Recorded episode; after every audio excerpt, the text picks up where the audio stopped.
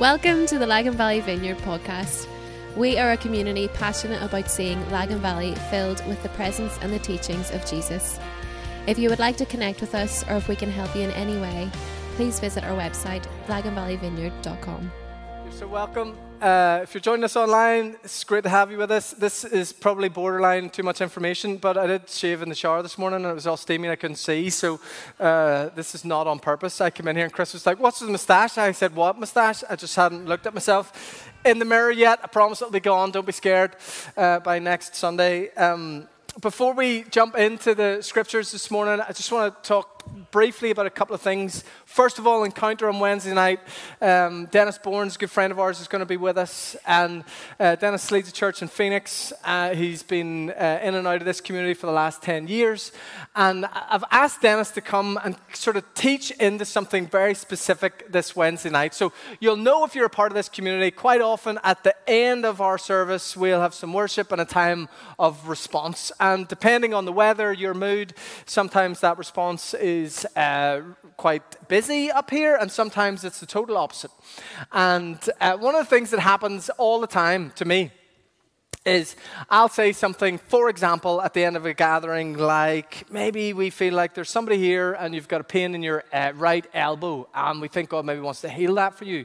And uh, would love you to just come up. One of us would love to pray for you, and that would be wonderful. And what happens all the time is I get a text message, usually around Tuesday, from somebody saying, "Hey, Andy, I just want to encourage you. Like my right elbow was really sore on, on Sunday, but you know I, didn't come forward or anything. But you know, and uh, usually I text back. That's really not encouraging. Um, I'm only joking. I don't text back at all. Um, just ignore those messages. Um, and uh, so one of the things we've asked Dennis to do on Wednesday night is sort of teach into why response is important. Because the reality is, God is as available to you in your chair, in your car, in your home, as He is up here. There's nothing magic up here. But you'll hear us say this all the time that when we invite our kids to hold their hands out while we pray for them, is really what we, what we say to our kids is we're just asking you to say with your body what you're saying with your heart. And when we invite you to respond, what's really interesting is there is a dynamic of God is speaking to me now, and I need to respond now. It's not magic, it's just a physical embodiment of what's happening in our spirits. And if we never uh, make it to the embodied response, whether that is walking to the front of church or walking across the office or picking up the phone to somebody that you feel like God is speaking to you about, then our faith exists only in our heads. And that was never God's idea. His idea is that the life of Jesus would actually be alive in our bodies. And that's why one of the worst things you can ever do as a follower of Jesus when someone tells you about something awful that's going on in their lives is to say, I'll be praying for you. That's not God's idea. God's idea is that you would say, Can I pray for you? I remember praying for a friend in uh, the Eurospar one time, and um, she was totally taken aback shared this horrendous, horrific situation. And I said to her, Can I, can I pray for you? And uh, she said, Yeah, I'd love that, thanks. And she went to walk off. And I went, No, no, no, sorry. I mean, like right now, right, right here. Our faith is supposed to be embodied. And that's one of the reasons why we do response the way we do it, but it's so much more than that. Anyway, I've just given you what Dennis is going to say on Wednesday, so you don't need to come now. I'm only joking. Um, Dennis is going to unpack that more for us on Wednesday night. We'd love you to, to join with us as, as we do that. And then, just to say for Nua, we, we do need people to uh, volunteer in all kinds of ways, from uh, kids and youth to site security and all that sort of stuff. Please don't buy a Nua ticket if you plan on volunteering. Sign up to volunteer then you'll be sent a discount code, then you can buy your ticket. It's an administrative nightmare for Laura Laverty if you buy your ticket and then sign up to volunteer because she has to then go and try and refund you money and all that sort of stuff. So uh, we'd love you to volunteer now um, as well. Help us make this thing possible, but uh, apply to volunteer before you get your ticket. Uh, and then last thing to say is Sunday morning we will be at Nua. We won't be here. Um, so you will need a ticket for that, but it's free. So if you can't make the rest of the weekend, but you know you want to be with us on Sunday, we'll be celebrating with churches across Ireland in the field in Newcastle, big church picnic afterwards. You do need to register for that, and you can do that today as well. So uh, if you can't make the rest of the weekend, but you plan to be with us on Sunday, please register for that. Wonderful. That's all very clear, right? I give up. You're like, I don't know what you were talking about, Andy. I checked out when you started saying things about the summer. Get your tickets for Nua. That's the headline. So, we are jumping into um, our Lent series, our Habits of the Home. Uh, if you've been going through the little books that Dana pulled together for us, uh, you will be being blessed. We're loving this as a family, actually. Our kids have kind of bought into it, which shocked us both completely.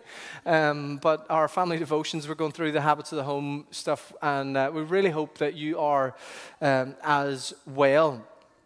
Really important, just before we dive into this today, to remind you that fasting is pointless unless it's on to something. Like, I mean, well, it's maybe not pointless. You might feel better about yourself if you manage to take six weeks off chocolate, um, but that's not really going to change your life. Um, fasting is supposed to be on to something that we, we fast something trivial like chocolate so that we can focus or feast on something much more meaningful. So that when we fast chocolate, every time we get offered chocolate or every time we have an urge to go and eat chocolate, we're reminded that, oh, I'm fasting that right now so that I can feast on the presence of God. That's, that's the point. We're not supposed to just endure six weeks of uh, misery so that we can feel better about ourselves. We fast so that we can feast. And the question is what are you feasting on at the moment? This week, uh, as a community, we are fasting discontentment so that we can feast on gratitude. We're going to fast discontentment so that we can feast on gratitude. We're going to be in a number of scriptures today. We're going to jump a little bit around um, Psalm 23, uh, 2 Thessalonians, and I think somewhere in the Gospels. I hope somewhere in the Gospels, maybe. Um, we'll find out later. But um, so I'm not going to get you to open, open up today. You can just follow me through as, as we go. But the word discontentment. It literally means a lack of satisfaction with your possessions, status, or situation a lack of satisfaction with your possessions, status, or situation. My sense is that for many of us, certainly for the culture that we live in, the absence of satisfaction is perhaps at epidemic levels. Satisfaction is elusive, mythical, even.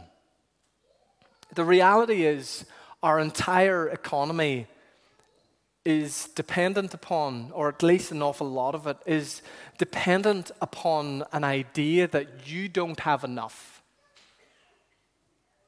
That idea is a multi, or the proliferation of that idea is a multi billion pound industry. How do we get to convince people that they need what I'm selling? I wonder, this is a little bit heavy. I should just maybe give a disclaimer on that. I didn't in the 9.30. And then I got up after the video and everyone was like, um, but I wonder how many of you have come across Dove's self-esteem project. Just wave at me. There's a couple of you all of you who are very attentive to your personal skincare regimes. Um, there's quite a lot of guys actually in the 930 were all over the Dove uh, self-esteem project. Um, my wife would say that all the time. Men need moisturizer too, you know. Um, for any of you that haven't seen this, I want to show a video in just a second from uh, Dove's self-esteem project that I, I think captures some of the water that we are swimming in. And this is quite focused on teenagers, but um, I, I, think we can all relate to some of this stuff. Um, so, Mary, why don't you throw the video up, and I'll be back in a second.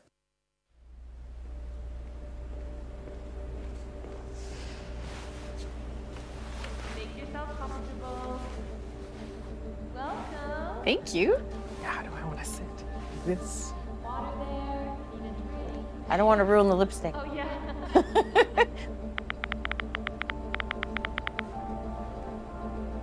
Social media can be good, but it can be bad as well. in terms of her building her confidence. It can build her confidence. Marjorie is just trying to find herself now, you know. She's not influenced by social media yet. most of the influencers that I've seen have definitely had a positive impact on me.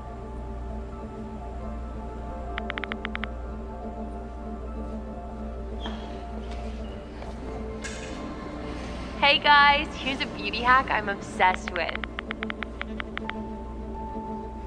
I am so happy. Look at how cinched my waist is. Look at how flat my stomach is. It's the shortcut to flawless skin. You know that Botox doesn't just reduce wrinkles, right? Baby Botox is amazing. You're never too young to start. That is not me. There are these great powders. They stop you feeling hungry so you can always skip breakfast and lunch. And you have to treat yourself to a chemical peel. They're a total glow up. They burn away the top layers of your skin and let new skin grow through. Hey, Amujo. if your teeth are uneven, you can always file them down with a nail file. It's literally so simple. Fighting your teeth. Don't put up with your thin lips, sweetie. Lip filler kits let you inject yourself at home. They're my total go to. Fake eyelashes are so easy to glue on if you cut your eyelashes off. There's some really great pills you can use. Keep telling yourself you're not hungry, you're just thirsty. Never look bloated again. Book it into your skin. Lashes in. Botox. Remember, skinny is never finished.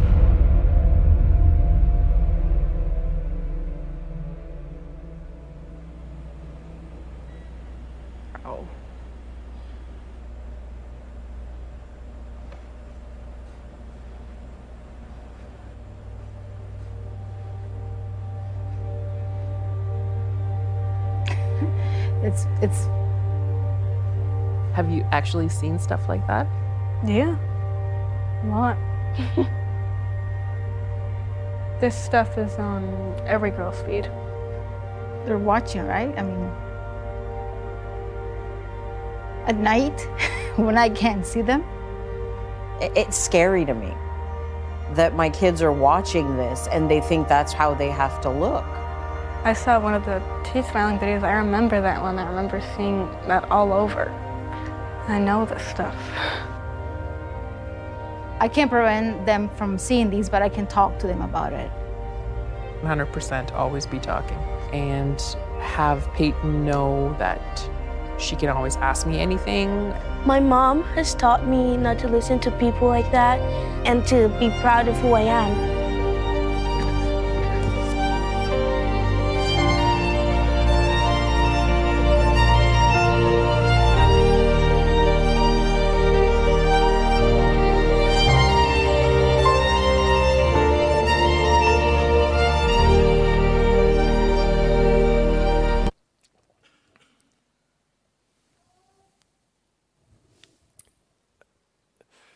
First of all, well done, Dove.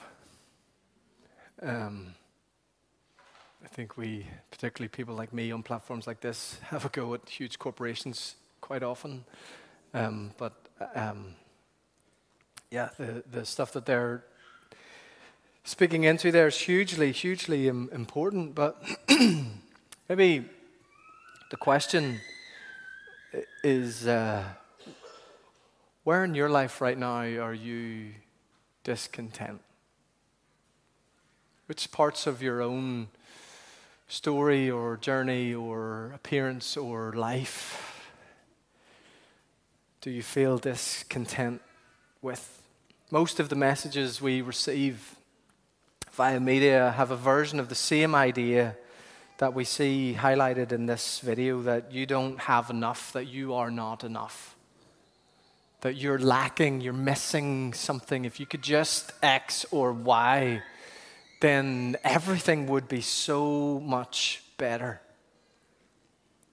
Is being satisfied even possible? Is it possible for us to go through our days and weeks with a sense of satisfaction in our souls. There's a, a wily old farmer that lives near me, and he's certainly not what you would call an educated man. And yet, he is the incarnation of what I think Jesus was talking about when he said, We are to be wise as serpents and gentle as doves.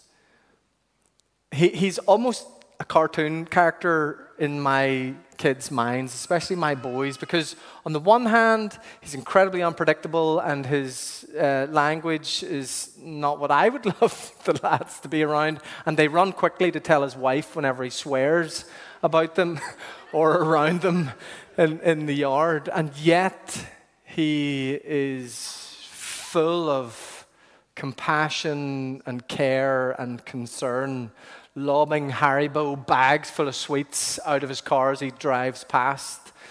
Um, and one glorious summer evening, I called with him last summer and we were out in his yard having a conversation. And uh, conversations always with this uh, friend have a very similar format. We'll talk about the price of lamb at market or what's going on with his own livestock or animals. Or um, often we'll talk about a farm nearby that's up for sale.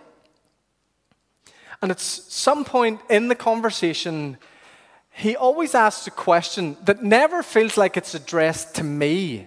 It's always addressed to like an invisible person who I'm here and we're talking this way. And then we'll get to a point in the conversation and he'll turn to the invisible man and he'll ask this question But how much, how much does a man really need?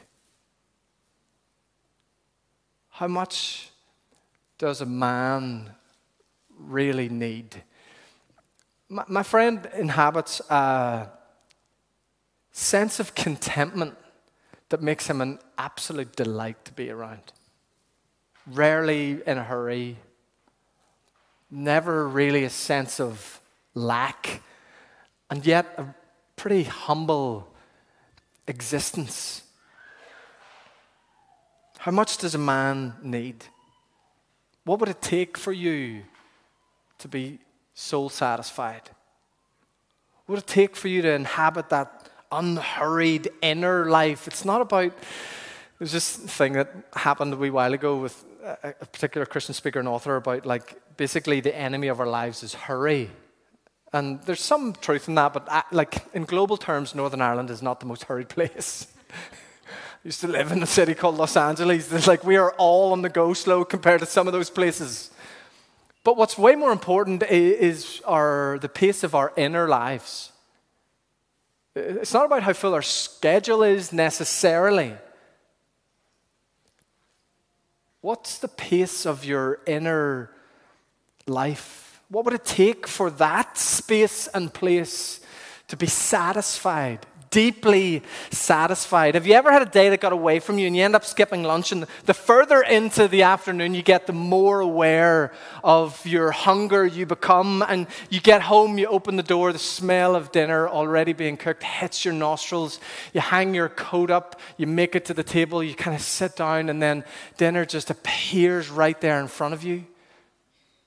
Me neither. But we can all live in hope, right?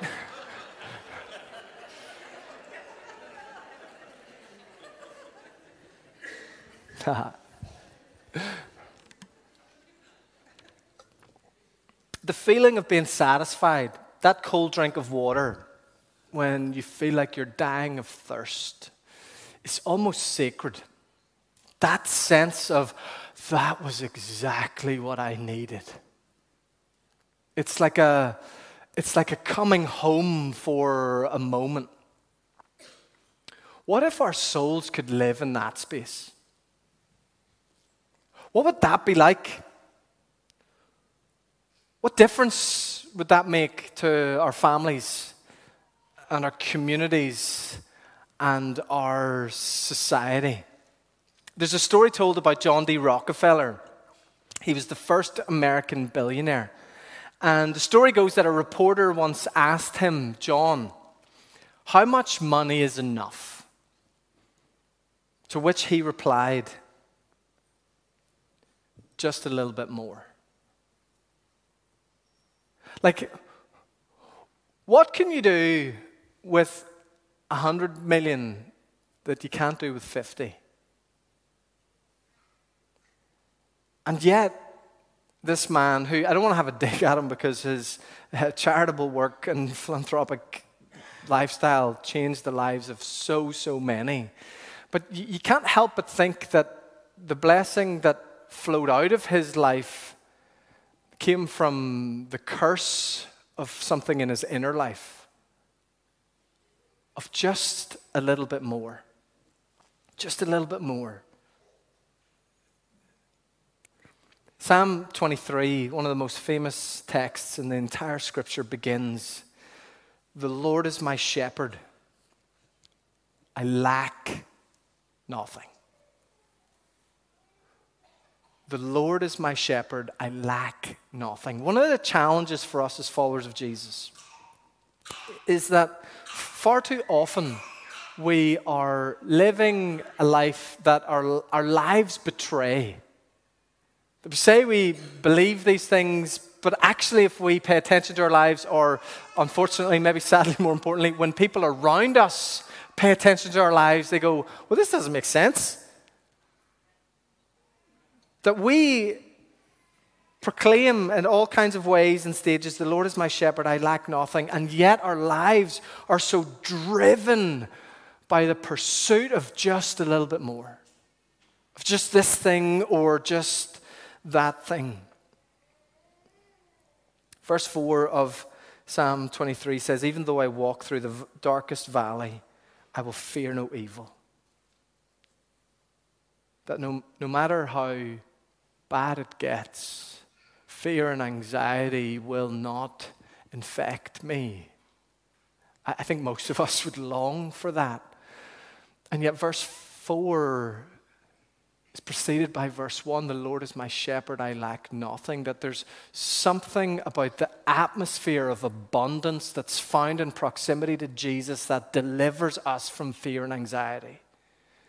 That if we can't figure out how to live in the presence of abundance, we're doomed to a life of lack.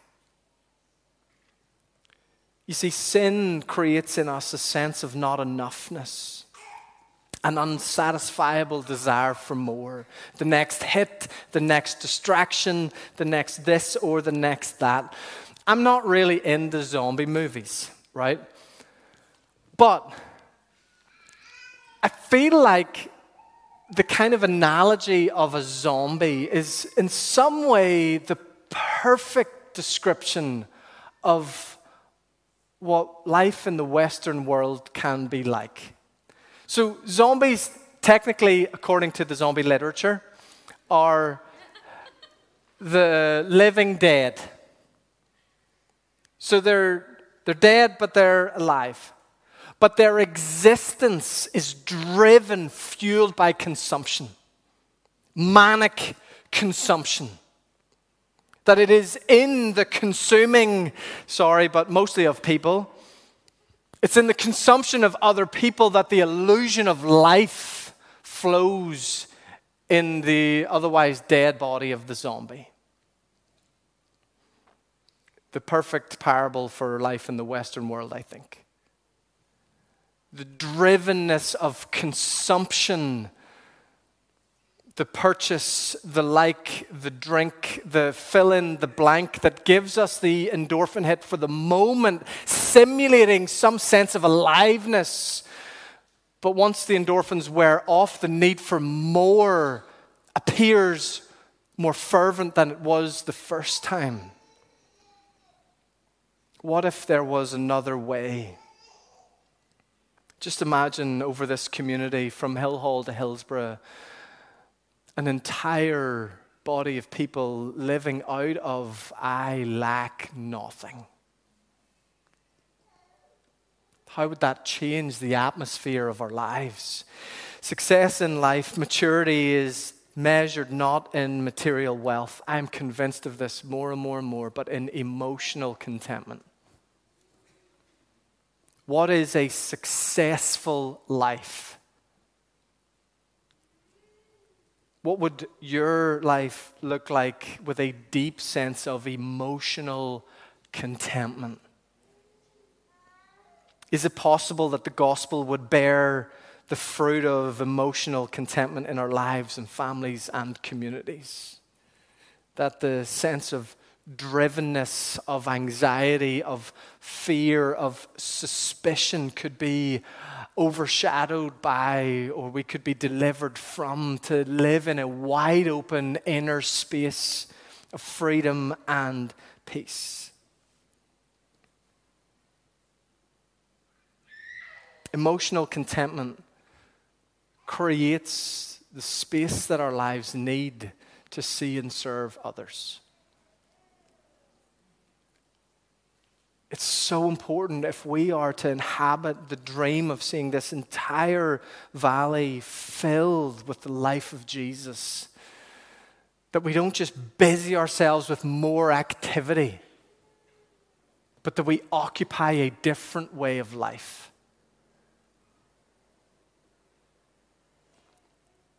You see, emotional contentment is not the ambition, the absence of ambition. It's the absence of ambition pointed at yourself. That's what emotional contentment does. It says, I'm full. I'm okay. What do you need?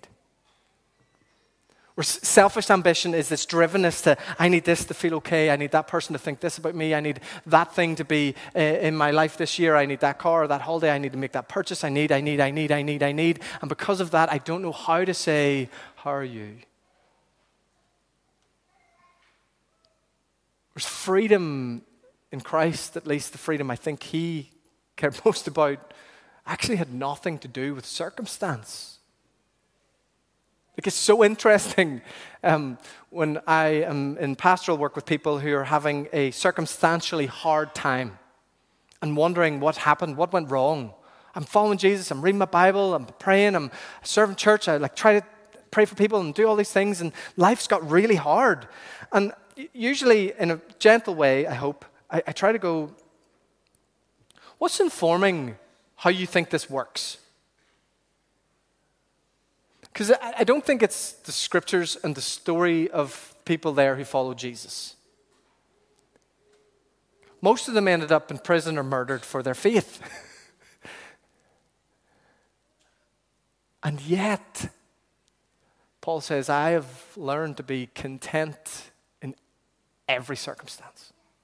When I have loads, when I have nothing, when I'm full, when I'm hungry. That's the point that we would learn how to live into a different way. The Lord is my shepherd, I lack nothing.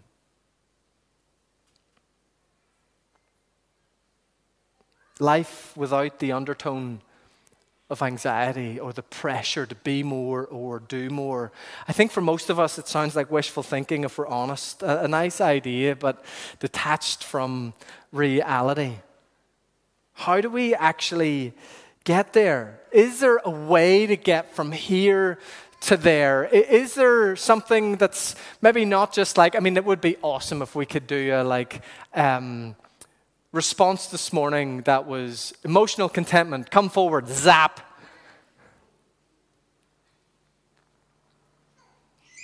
I think Jesus cares more about our long term formation and the shape of our lives than to do that for us.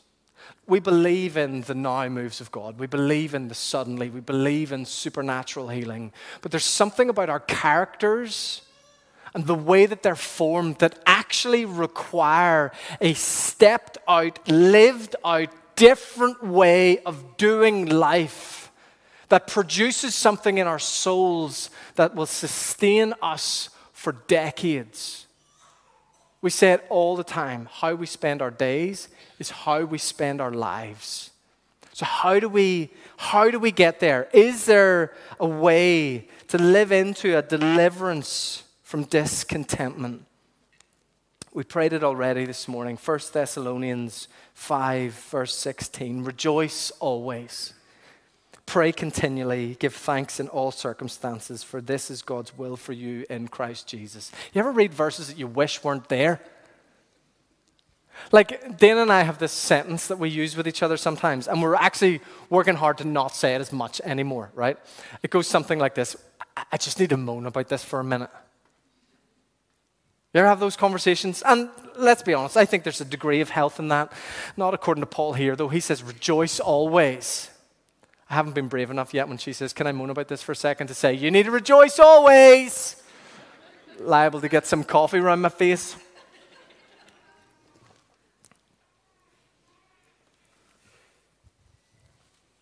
What if we tried it? What if we tried to look for the blessings of God in our lives? Like, I, I, find it funny that at the end of, like, maybe the best week of your life ever, if we bumped into each other in the street and I said, How's it going? you would probably say, Not too bad. Like, if, if you decided this week to be um, intentionally positive in every conversation that you're in, just watch how people start to treat you. Watch the suspicion that starts to rise in your workplace. What's going on with them? Have you talked to Jim this week? He seems really happy. like, culturally, we have somehow made it okay, normal, to be incredibly negative most of the time. And we're fools if we don't think that's having an effect on our souls, how we relate to Jesus, and the hope that we're supposed to carry in the world. Rejoice always. Pray continually. This is so hard. Give thanks in all circumstances. This is not about the denial of hard things. I think Christian discipleship gets really weird when you're around that kind of God's good all the time. And the world is on fire. Like, I don't know about you, that doesn't work for me. Like, I need someone to be able to say, the world's on fire. This is really hard. But here are some of the blessings that I see in my life. This isn't about the denial of the difficult, but it is about the curation of what we focus on. What our hearts and our minds and our affections get focused towards. What in your life right now is a blessing? Where in your life right now do you feel blessed? How many of you have socks on? Just wave at me. Okay, so if you're struggling to answer that question, just wiggle your toes in your shoes. The world is full of people with no socks. That's true. I'm not trying to make you feel bad, but th- the point is that there are blessings in our lives, no matter how hard it gets. Gratitude is the antidote to discontentment, not a change in your circumstances. Gratitude is the antidote to discontentment that you would be able to name things in your life, no matter how hard it gets, that you're grateful for. As you do that, and I don't mean just like on a whim, like let's do a gratitude exercise right now and all feel great about our socks. I mean like a discipline in your conversations, in your journals, in your emails that you would discipline yourself to name the things in your life that you're grateful for. Watch what happens to your soul. I don't know if you've ever been around people that just seem to be like Yodas at life. Like they've just figured it out. I've had the privilege probably of two or three people in my life that I've walked with that I would put in that kind of category, where I've been with them when things were really hard. And, and I didn't get the like pat answer, but actually got to see behind the curtains of how their lives worked, how they responded to people and circumstances. There are two things that are consistent with all three of those individuals that I've known. One is that really grey hair. And the other is they're the most grateful people I've ever known. There's something about gratitude that enables us to live into the way of Jesus that is profound, that delivers us from the anxiety of the age we're living in of more and more and more of I'm not enough, I need, I need, I need. Learning to see the blessings of God in your life. Some of you, I know, maybe in the room, maybe watching online, are like, Andy, you just don't understand what my life is like right now. Like, you have no idea how hard it is right now. And you may be right. I want to finish with a, story that uh, I lived through several years ago uh, that uh, changed how I view that person forever. I used to be involved in the administration of a pension fund for Ugandan widows. How that happened is a story for a whole other day, um, but that's what, part of what I was doing. And uh, we were involved in raising money here in Northern Ireland every year, and then it would go to these widows in Uganda. And one of the things I realized was that if for some reason the donors for this pension fund decreased, these poor women in Uganda would have nothing. And what was part of what was happening is the donors were aging and dying, and that was a big problem. And so I, went with Tearfund to Uganda to explore options. Is there, a, is there a way we could move this pension fund into something that would be much more sustainable? That if we did something different here in Northern Ireland, or if all of a sudden the funding that we were able to raise dried up, these women wouldn't be left on their own. And we went and looked at a transformational process called PEP, PEP, Participatory Evaluation Process is what it stood for. It was a way, in partnership with the local church, to go into an impoverished community and see them transform. And we went to see three different types of community a community that had been running PEP for 10 years, a community that had been running it for five years, and a community that it hadn't started with yet. And the, uh, a friend from Uganda who was showing us around said, Andy, I'll, I'll just give you a heads up what you'll see. The place that hasn't started will see you coming and expect you to provide things to solve their problems money, this, that, the other. The place that's been running PEP for five and ten years will want to show you what they have done. And that totally proved to be true. PEP, in partnership with the church, helped people live into a couple of realities. The first was God loves you and is with you. And the second is you have problems in one hand, and God has given you in the other. And your job is to marry your problems with the resources God has given you. We went to this community, been running PEP for 10 years, and they met a lady called Margaret. And I said, Margaret, what was your life like before uh, you engaged in this process? And uh, we were in like a brick house with a metal roof, and Margaret's running a brick building business. She had five female apprentices as she was helping them figure out how to start their own business. Uh, she was orphanage, hostel, bank, um, investor in the community. It was all happening. And I said, Margaret, what was your life like 10 years ago? And she said, 10 years ago, I lived in a mud hut with no roof. I had eight kids. Every night, I had to pick four kids to send out across the fields to try to find somewhere else to sleep. And I would pray all night that in the morning, four would return. She said, I spent my days begging, and I was able usually to get enough money to provide a small portion of peanut porridge for me and the eight children every day. That was Margaret's life. And someone told her the church was running this thing that was going to help them figure out how to change their lives. And so she came and they started talking, God loves you, God's with you. And she's like, I don't feel like it. And you've got problems on one hand and resources on the other. And she said, when they said that, I, I said, No, no, you don't understand. I have nothing. And they said, No, that can't be true. Uh, you're supposed to be the salt of the earth and the light of the world. So, how can you be that if you've got absolutely nothing? What has God put in your hands? And she said, I have a mud hut with no roof and eight mouths to feed. I have nothing. And this conversation went back and forward and back and forward and back and forward. And she got very irate and she said to me, I was ready to leave.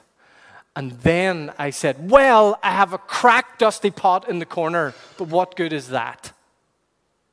Was her only possession in life was this sort of cracked pot in the corner of her wee mud hut.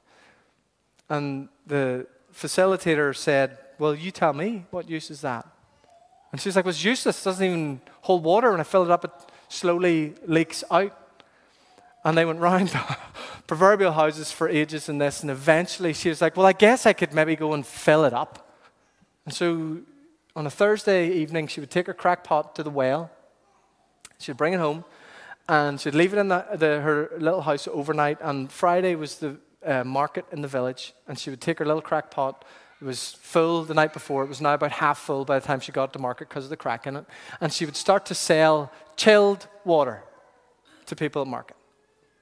And over time, the chilled water sales were enabled her to buy a non-cracked pot. So you could sell more water, and you get where it's going. Ten years later, brick house, tin roof, bank, tech place, the whole kind of deal. And I'm sitting there going, how, how, how do you get there? How many of us spend our lives with the narrative of, I have nothing. And for you, it might be something like a cracked pot in the corner that looks absolutely useless. But learning how to see that and be grateful for that can be the door that you need to walk through into the rest of your life? What is in your hands? When we started this community, we used to tell the story from Mark 6 all the time with the feeding of the 5,000.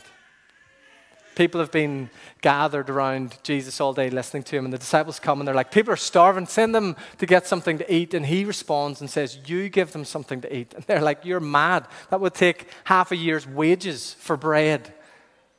And he says, What have you got? And they find a little boy who gives them some fish and some loaves. And the, the text is really specific. It says that Jesus takes the bread, lifts it up, and gives thanks for it, breaks it, and starts to give it away.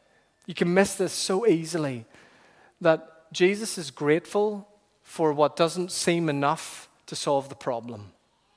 And in the context of gratitude, the miracle happens. That far too often we look at what's in our hands and we go, this isn't enough. And therefore we're stuck. But it's whenever we learn to see what's in our hands and say, Thank you, God, for this, that it becomes enough for us, for our families, and for our whole community. And so, my question to you this afternoon is what is in your hands that you've been dismissing that you need to be grateful for. Gratitude is the antidote to discontentment. Alex, come on up. As we come to worship, I would love you to reflect a little bit on that question. What is it in your life that you need to be grateful for right now?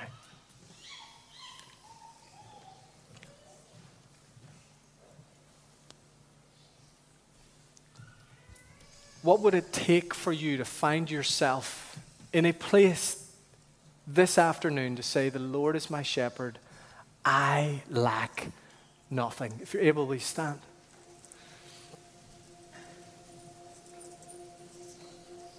As we come to worship, let me read this over us Psalm 23. The Lord is my shepherd, I lack nothing. He makes me lie down in green pastures. He leads me beside quiet waters. He refreshes my soul. Guides me along the right paths for his name's sake. That even though I walk through the darkest valley, I will fear no evil. For you are with me. Your rod and your staff, they comfort me. You prepare a table before me in the presence of my enemies. You anoint my head with oil, my cup it overflows. Surely your goodness and love will follow me all the days of my life, and I will dwell in the house of the Lord forever. Friends, this moment is not about the denial of hard things. It's about gratitude for the good things. Being grateful for the things God has blessed us all with, even if they are as humble and simple as a broken clay pot. Come, Holy Spirit.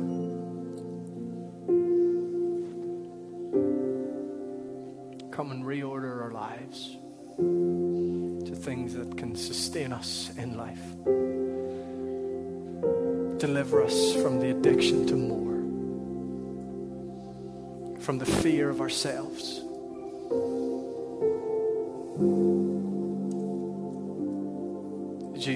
Bring us home to you?